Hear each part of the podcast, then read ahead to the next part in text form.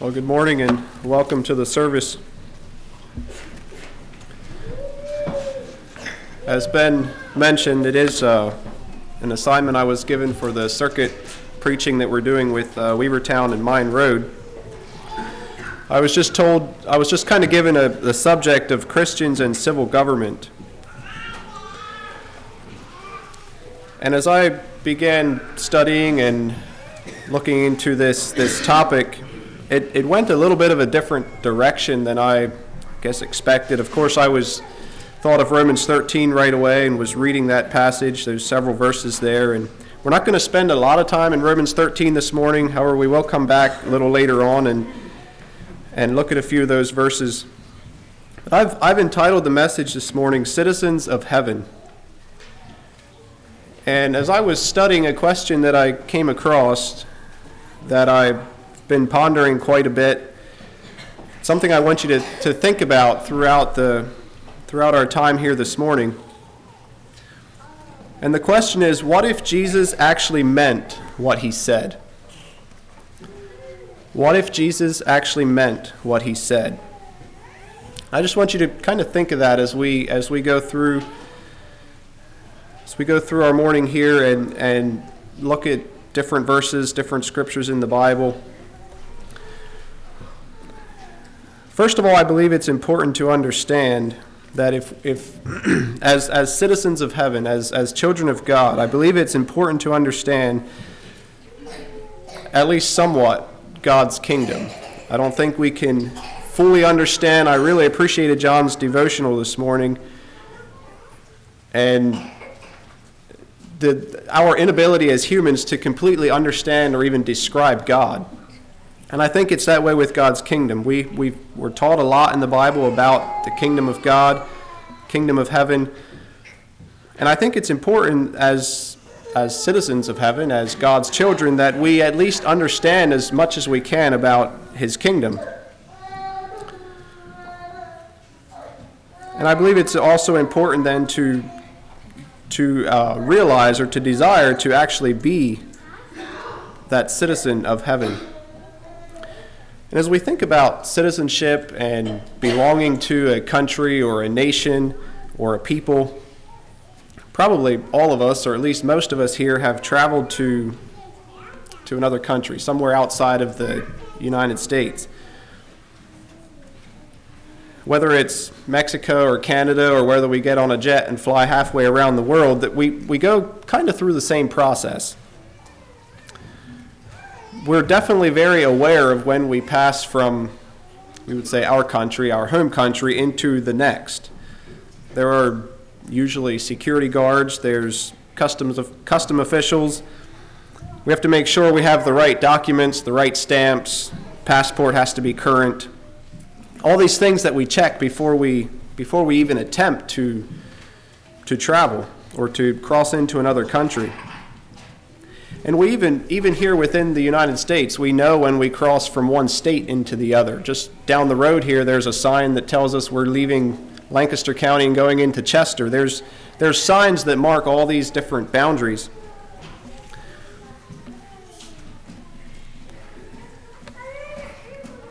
You know, when we, when we cross from one country into another, sometimes we may be questioned as to what our intent is, for visiting there, for coming to their country. They want to make sure that we're not coming to stir up trouble or to do anything that they don't want us to do. Many of these borders are are real they are real they're geographical boundaries there some places there's walls there's fences there's gates there's things that we can see and actually cross over if we think about the kingdom of god I believe it is also a very real, but also a very different type of, what would we say, government or kingdom. There's not necessarily a, a distinct border when I drive to church this morning that now I entered God's kingdom. I didn't have to show a passport to say that, you know, now I entered into God's kingdom, and when I leave here, I'm going to go back to the other kingdom. And yet, it's something that I believe we are we are uh, very aware of, something that is very powerful, a kingdom that is very real.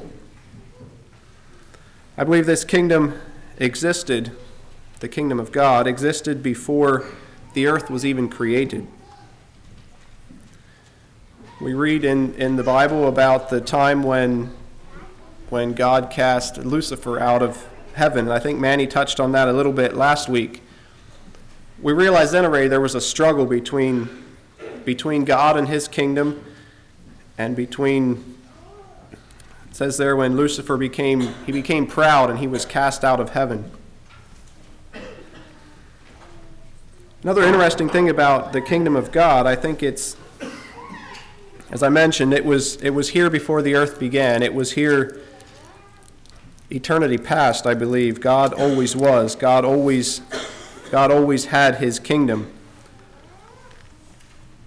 And I believe God's kingdom will also exist into all eternity.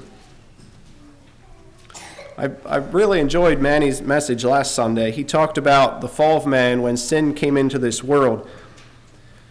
I believe when God created the earth,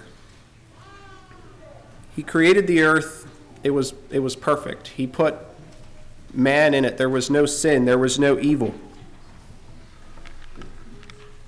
I believe God was, at that point, I believe at that point God placed part of His kingdom here on this earth and he wanted man to take care of it. But as we as we know, uh, man sinned, Adam and Eve sinned, they fell.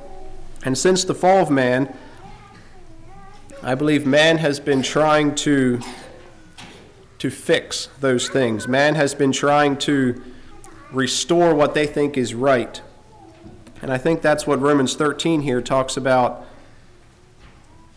the powers being terror to not to the good works, but to the evil. I believe earthly kingdoms have an important role.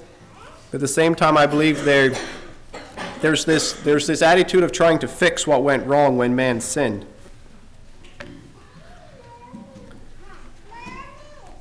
So God, God's kingdom on this earth, I believe, was, could we say, pushed out or kind of brought to an end when man fell. The garden was no longer, there was now sin there. God could no longer communicate with Adam in the same way as he did before. But God gave a promise there in Genesis as well that he would he would send a redeemer. He would send a way to bring us back to God. We believe that God's heavenly kingdom has been brought back to earth now by his son Jesus. And we as Christians, we as his people, are the citizens and subjects of that kingdom. We're not to be part of the political and economic kingdoms of this world, but we are God's children. We are citizens of heaven. I think as God's children, we are called to make his kingdom visible wherever we are. We're living in this earth. We rub shoulders with many people who are against God, and yet we are called to make God's kingdom visible. I believe it's important that there's a clear distinction between citizens of this world's kingdom and the citizens of God's kingdom.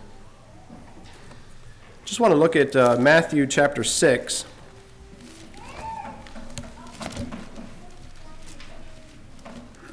And verse 9, it's where uh, it's the Lord's Prayer. When Jesus' disciples had asked him to, to teach them how to pray, he gave them the Lord's Prayer. He said, After this manner pray ye, Our Father, which art in heaven it's addressing God, addressing the king. He says, Hallowed be thy name. And verse 10 I find very interesting. He says, Thy kingdom come, thy will be done in earth as it is in heaven. So here we're asking, we're asking God that his will be done on this earth, the same as it is in heaven. We're asking his kingdom to come.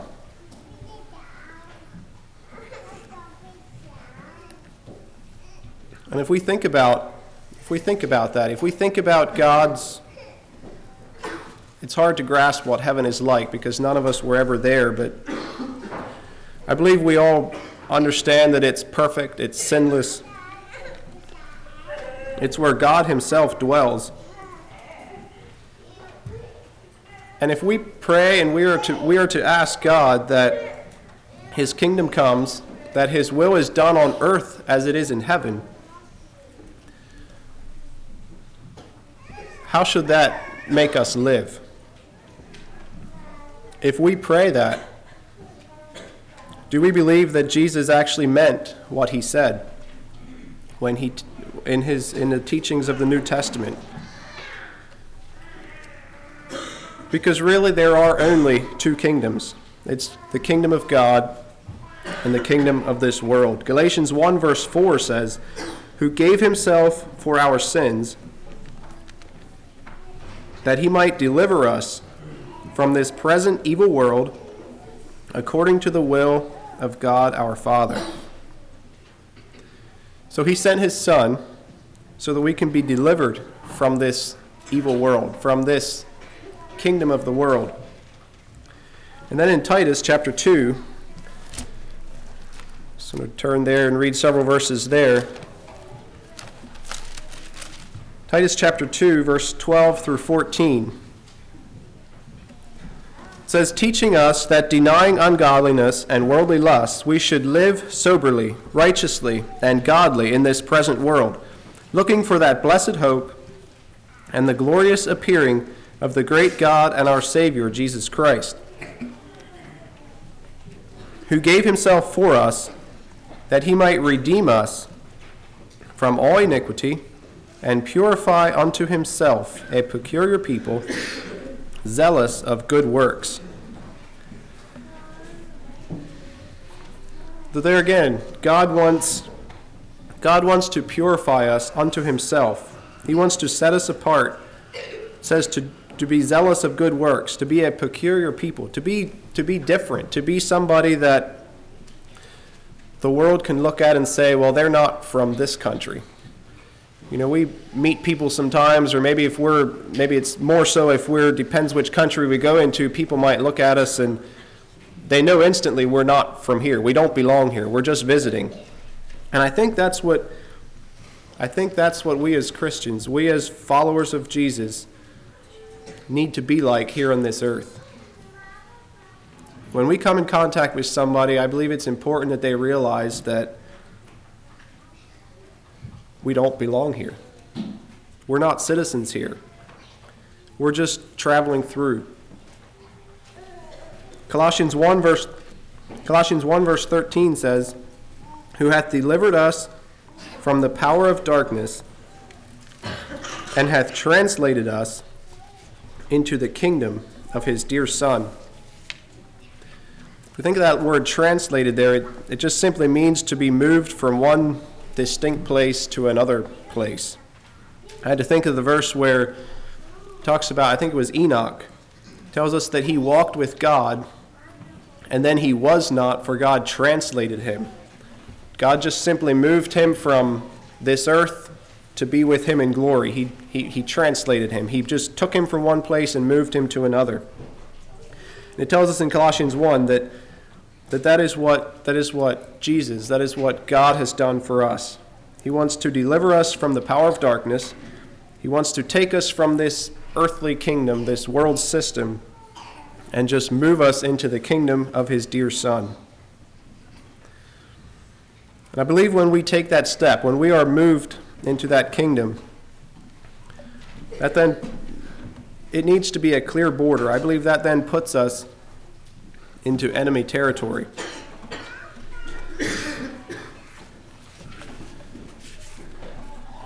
We probably don't really like the idea of living in enemy territory, living in a place where in a place where we'll probably be called to suffer, in a place where it seems like most people are against us, maybe even out to destroy us. But I believe that's what God has called us to. He has called us to be different, He has called us to be a peculiar people. I want to spend a little bit of time now on what we call the new birth, being born again. And I believe this is an important part of being of being a citizen of heaven, of being an ambassador for Christ. As I mentioned before, God's kingdom always was. But for a long time, as we study, as we read through the Bible, as we study, especially the Old Testament, it seems like for a long time man just couldn't see God's kingdom. The law was in place. There was there was prophets. There was teaching about God, but it seems God's kingdom was hidden. It talks. There's verses in the Bible that talk about about a natural blindness. I believe as men we are born into the into the natural world, into into our we're born with a sinful nature. We're born with a blindness, I believe, to God. Romans 3 verse 23 says, "For all have sinned and come short of the glory of God." But I'm, I'm, I'm so thankful to God this morning that He he didn't leave us there in that blindness. Ever since the fall of man in, in Genesis, there's been that hope, there's been that promise of a Redeemer. There's been that promise of, would we say, a better way or a, a new kingdom. It's not a promise like it's not a promise or a law like the, the Old Testament law where it was the Ten Commandments were written on tables of stone. It's not full of animal sacrifices and a law that I believe many times became a burden. But God promised his people a new heart, he promised his people a new mind. He said he would give his spirit to work in his people and to write his laws in their heart. So I'm going to read a few verses from Ezekiel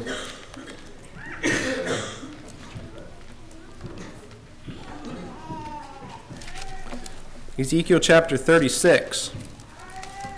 I believe this was a, a prophecy of, of what was going to happen. Ezekiel 36, verse 26 and 27. He says, A new heart, a new heart also will I give you, and a new spirit will I put within you. And I will take away the stony heart out of your flesh, and I will give you an heart of flesh. And I will put my spirit within you and cause you to walk in my statutes, and ye shall keep my judgments and do them. Then, if we move into Hebrews chapter 8, Hebrews chapter 8, verse 10 and 11, it says, For this is the covenant that I will make with the house of Israel after those days, saith the Lord. I will put my laws into their mind and write them in their hearts and I will be to them a God, and they shall be to me a people. And they shall not teach every man his neighbor and every man his brother, saying, Know the Lord, for all shall know me, from the least to the greatest. And I believe this is probably somewhat fulfilled now, but I believe this will be fulfilled completely at Christ's second coming when everybody is going to fall before God and realize that He is God. When God completely restores His kingdom and everything to Himself. But I believe He's also referring to a time when God's Spirit could work in His people. God, through Jesus, has made it possible for us to be born a second time. This time, we're born into the spiritual world we are now to be spiritually alive. I believe this new nature is, is, is the work of God. It is when Jesus was born on this earth as a baby, he lived his life, he taught us many things. He died for our sins, and then he rose again. He told his disciples when he ascended into heaven to not be afraid because he's going to send a comforter, he's going to send his spirit. I believe in this way God was, what do we say, birthing humans again. He was rebirthing people. He was giving, he was giving us an opportunity to be born into his kingdom. Probably most of us here have, were born into this country here. We were, our parents lived here when we were born. We were born into this country. Jesus now, through the work of Jesus, through the work of the cross and the coming of his Spirit, he made it possible for us to be born, could we say, into heaven, into that heavenly country. We have now become citizens of heaven. John 3, verse 3, this is when Jesus was talking to Nicodemus. He said, Verily, verily, I say unto you, except a man be born again, he cannot see the kingdom of God. And a little earlier in John, John chapter 1, verse 11 through 13, says, He came unto his own, and his own received him not. But as many as received him, to them gave he power to become the sons of God, even to them that believe on his name, which were born not of blood, nor of the will of the flesh, nor of the will of man, but of God. Our first birth, through our first birth, we received the nature of Adam. Through our second birth, we now receive the nature of God. 2 Peter 1, verse 4 says, Whereby are given unto us exceeding great and precious promises, that by these ye might be partakers of the divine nature, having escaped the corruption that is in the world through lust. It's through his promises, through his work, that we can be partakers of the divine nature. We can escape the corruption that is in this world. Mark 1, verse 15 says, The time is fulfilled, and the kingdom of God is at hand. Repent ye and believe the gospel. The question is this morning Have you been born again? Have you been born into God's kingdom? And if so, I trust we have been. If we have been, what if we believe that Jesus means every word that he spoke? What difference would it make in your life, in my life, if I believe every word that Jesus spoke?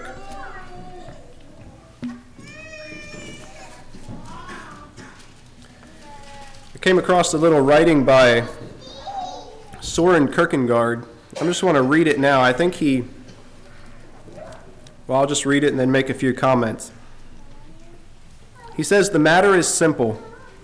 The Bible is easy to understand. But we as Christians have become scheming swindlers. We pretend, we pretend to be unable to understand it because we know very well that the minute we understand, we are obliged to act accordingly I just want to read that statement again. We pretend to be able to understand. We pretend to be unable to understand because we know very well that when we, the minute we understand, we are obliged to act accordingly. He goes on and says, Take any words in the New Testament and forget everything except pledging yourself to act accordingly. You might say, but if I do that, my whole life will be ruined. How will I ever get on in the world? Herein lies the real place of Christian scholarship. Christian scholarship is the church's invention to defend itself against the Bible, to ensure that we can continue to be good Christians without the Bible coming too close. Dreadful it is to fall into the hand of the living God. It is also dreadful to be alone with the New Testament. That's the end of the quote. I think he makes some very sobering points. How many times do we study the Bible and try to make it say something so that I don't need to change?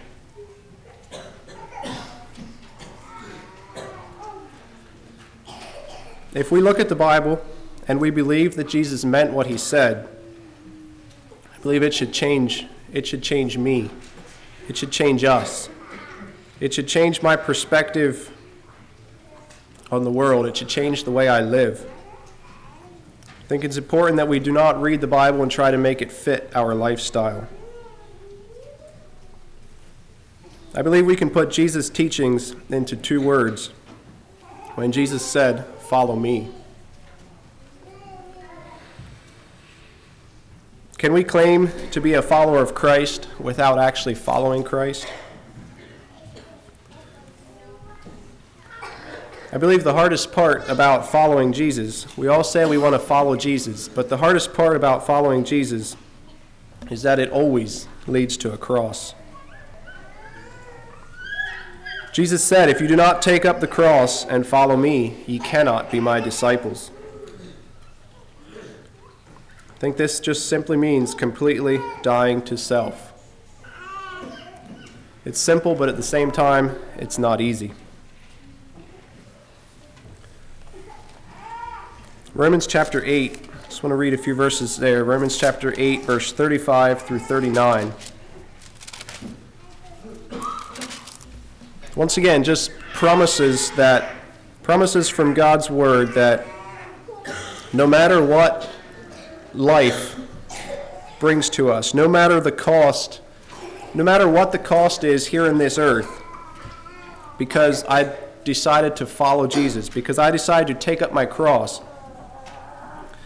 no matter the cost, God is faithful. I just want to read these verses in Romans 8, starting verse 35. It says, Who shall separate us from the love of Christ?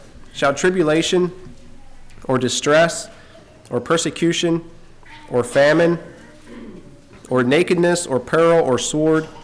As it is written, For thy sake we are killed all the day long. We are accounted as sheep for the slaughter. Nay, in all things we are more than conquerors through him that loved us. For I am persuaded that neither death, nor life, nor angels, nor principalities, nor powers, nor things present, nor things to come, nor height, nor depth, nor any other creature shall be able to separate us from the love of God, which is in Christ Jesus our Lord. Just a wonderful promise that it doesn't matter what comes our way. It doesn't matter if it costs my life here. Nothing can separate nothing can separate me from the king.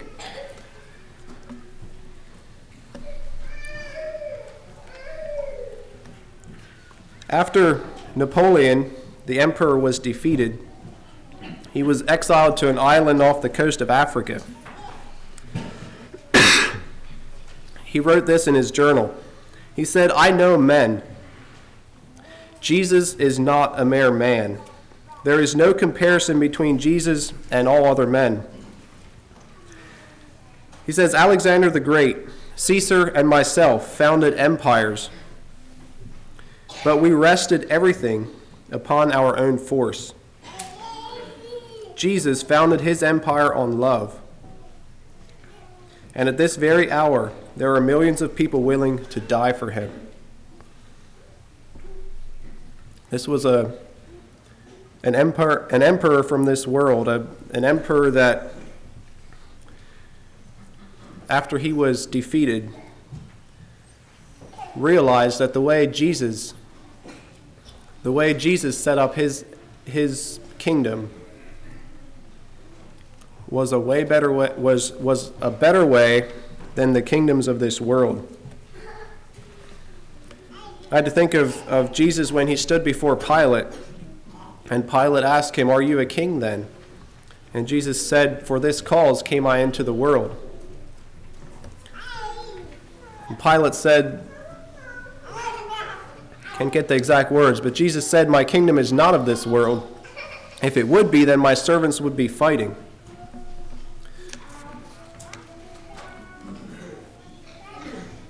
Jesus founded his kingdom on love. You may be wondering what, what all this has to do with, with us today, with relating to civil government.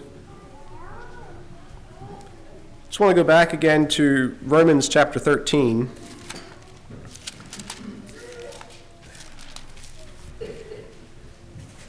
as we, I'm not going to read these verses again, but if we look at some of these verses and we see that, that God has a purpose, God has a purpose for civil government. They are there for our good. They're there to subdue evil. They're there to punish punish the evil. 1 Timothy 1 verse 8 and 9 says, "But we know that the law is good if a man use it lawfully." Knowing this, that the law is not made for a righteous man, but for the lawless and disobedient, for the ungodly and for sinners, for the unholy and profane, for murderers of fathers and murderers of mothers, for manslayers. So we might say, well, then the government doesn't really have any. If I don't do any of these things, then the government doesn't really mean anything to me. But I think it's important that we realize that that even local governments like townships, like traffic laws, all those things I believe are also part of this part of this. I think that all comes into play here in, in Romans chapter 13, and God asks us to to follow them, to obey them. Just want to spend a little bit of time on on uh, looking into the children of Israel and their, their desire for a king, their desire for an earthly king. God had chosen his people and he had said he would be their king, he would be their Lord. But as early as the time of Gideon, we have Israel asking Gideon to be their king, asking Gideon, Gideon to rule over them. In Judges 8, verse 23, Gideon said to them, I will not rule over you, neither shall my son rule over you. The Lord shall rule over you. And when God finally did permit Israel to have a king, he told Samuel, They have not rejected you, they have rejected me, that I should not reign over them. I think that's a very, a very sad statement. Israel wanted an earthly king that they could follow. They rejected God as their king. The kingdom of God has a special place on this earth. God still gives us earthly governments, but he gives, he gives them to us in a rebuke to those who want to live by the law and by the fear of the sword. Read a few verses in, in Hosea just again God's God's uh, we would maybe say God that he permitted them to have a king and yet it wasn't his and yet it wasn't his will. if I can find the verse here. Hosea chapter 13 verse 9 through 11 says, I will be thy king. Where is any other that may save thee in all thy cities? And thy judges of whom thou saidst, Give me a king and princes. Verse 11, he says, I gave thee a king in mine anger, and took him away in my wrath. I believe he's just making clear that God's desire was not for his people to have a king here on this earth. He says he gave him in his anger and he took him away in his wrath, probably referring to, at least in part, to Saul there, how he took the kingdom from him. Daniel 4, verse 17 says, The matter, this matter is by the decree of the watchers, and the demand by the word of the holy ones, to the intent that the living may know that the Most High ruleth in the kingdom of men. The Most High ruleth in the kingdom of men believe it's just a statement that God is in complete control, even in these earthly kingdoms. He goes on, and giveth it to whomsoever he will, and setteth up over it the basest of men. Not a very good pat on the back for a lot of political and earthly rulers. He says, God setteth over it the basest of men. Governmental authority was not given in grace, but out of wrath. And then the prophets spoke of a time when the way of God would be restored. Isaiah chapter 9. Isaiah chapter 9, verse 2. I'm just going to read verse 2 through 7. It says, The people that walked in darkness have seen a great light. They that dwell in the land of the shadow of death, upon them hath the light shined. Thou hast multiplied the nations, and not increased the joy. The joy before thee, they joy before thee according to the joy in harvest, as, as men rejoice when they divide the spoil. For thou hast broken the yoke of his burden, and the staff off of his shoulder, the rod of his oppressor, as in the day of Midian. For every battle of the warrior is with confused noise, and garments rolled in blood. But this shall be with burning and fuel of fire. I believe he's just describing earthly battles, earthly conflicts. But then in verse 6, it says, For unto us a child is born, unto us a son is given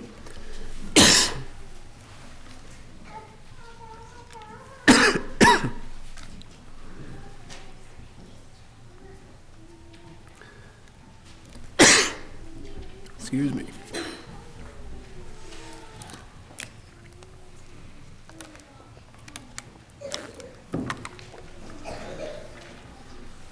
Unto us a child is born. Unto us a son is given, and the government shall be upon his shoulder, and his name shall be called Wonderful, Counselor, the Mighty God, the Everlasting Father the Prince of Peace. Of the increase of his government and peace there shall be no end upon the throne of David and upon his kingdom to order it, to establish it with judgment and with justice from henceforth, even forever. The zeal of the Lord of hosts will perform this.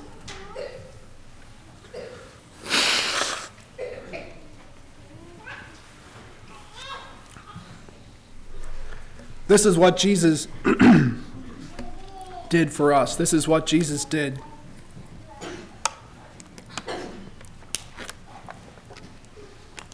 So the question is whose kingdom? Whose kingdom will you be a part of?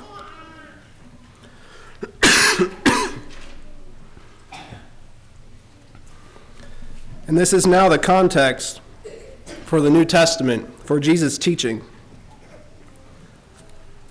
I believe we need to allow the teaching of Jesus and the establishment of his kingdom to be what fills us, to be what consumes us. Someday, Jesus will return and rule as supreme. But I believe for now, he displays his kingdom on earth through his church. Jesus brought in the new covenant to reestablish God's desire and design for humanity. And He wants you, He wants me to live out His desire. We are called to be the salt and the light in this world. We're called to preach the gospel. We're not called to take up political sides and get involved in the affairs of the earthly kingdoms.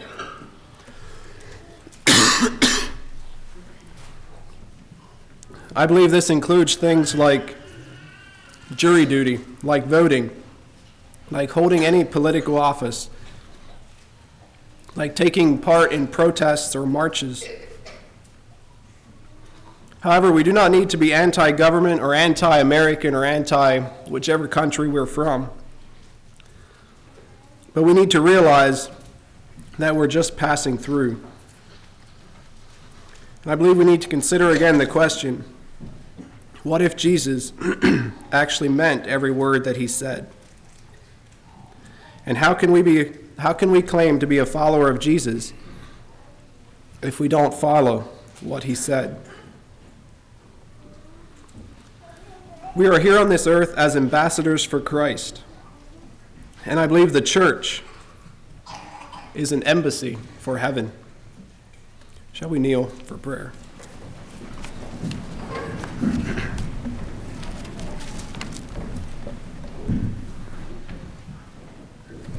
God, I thank you for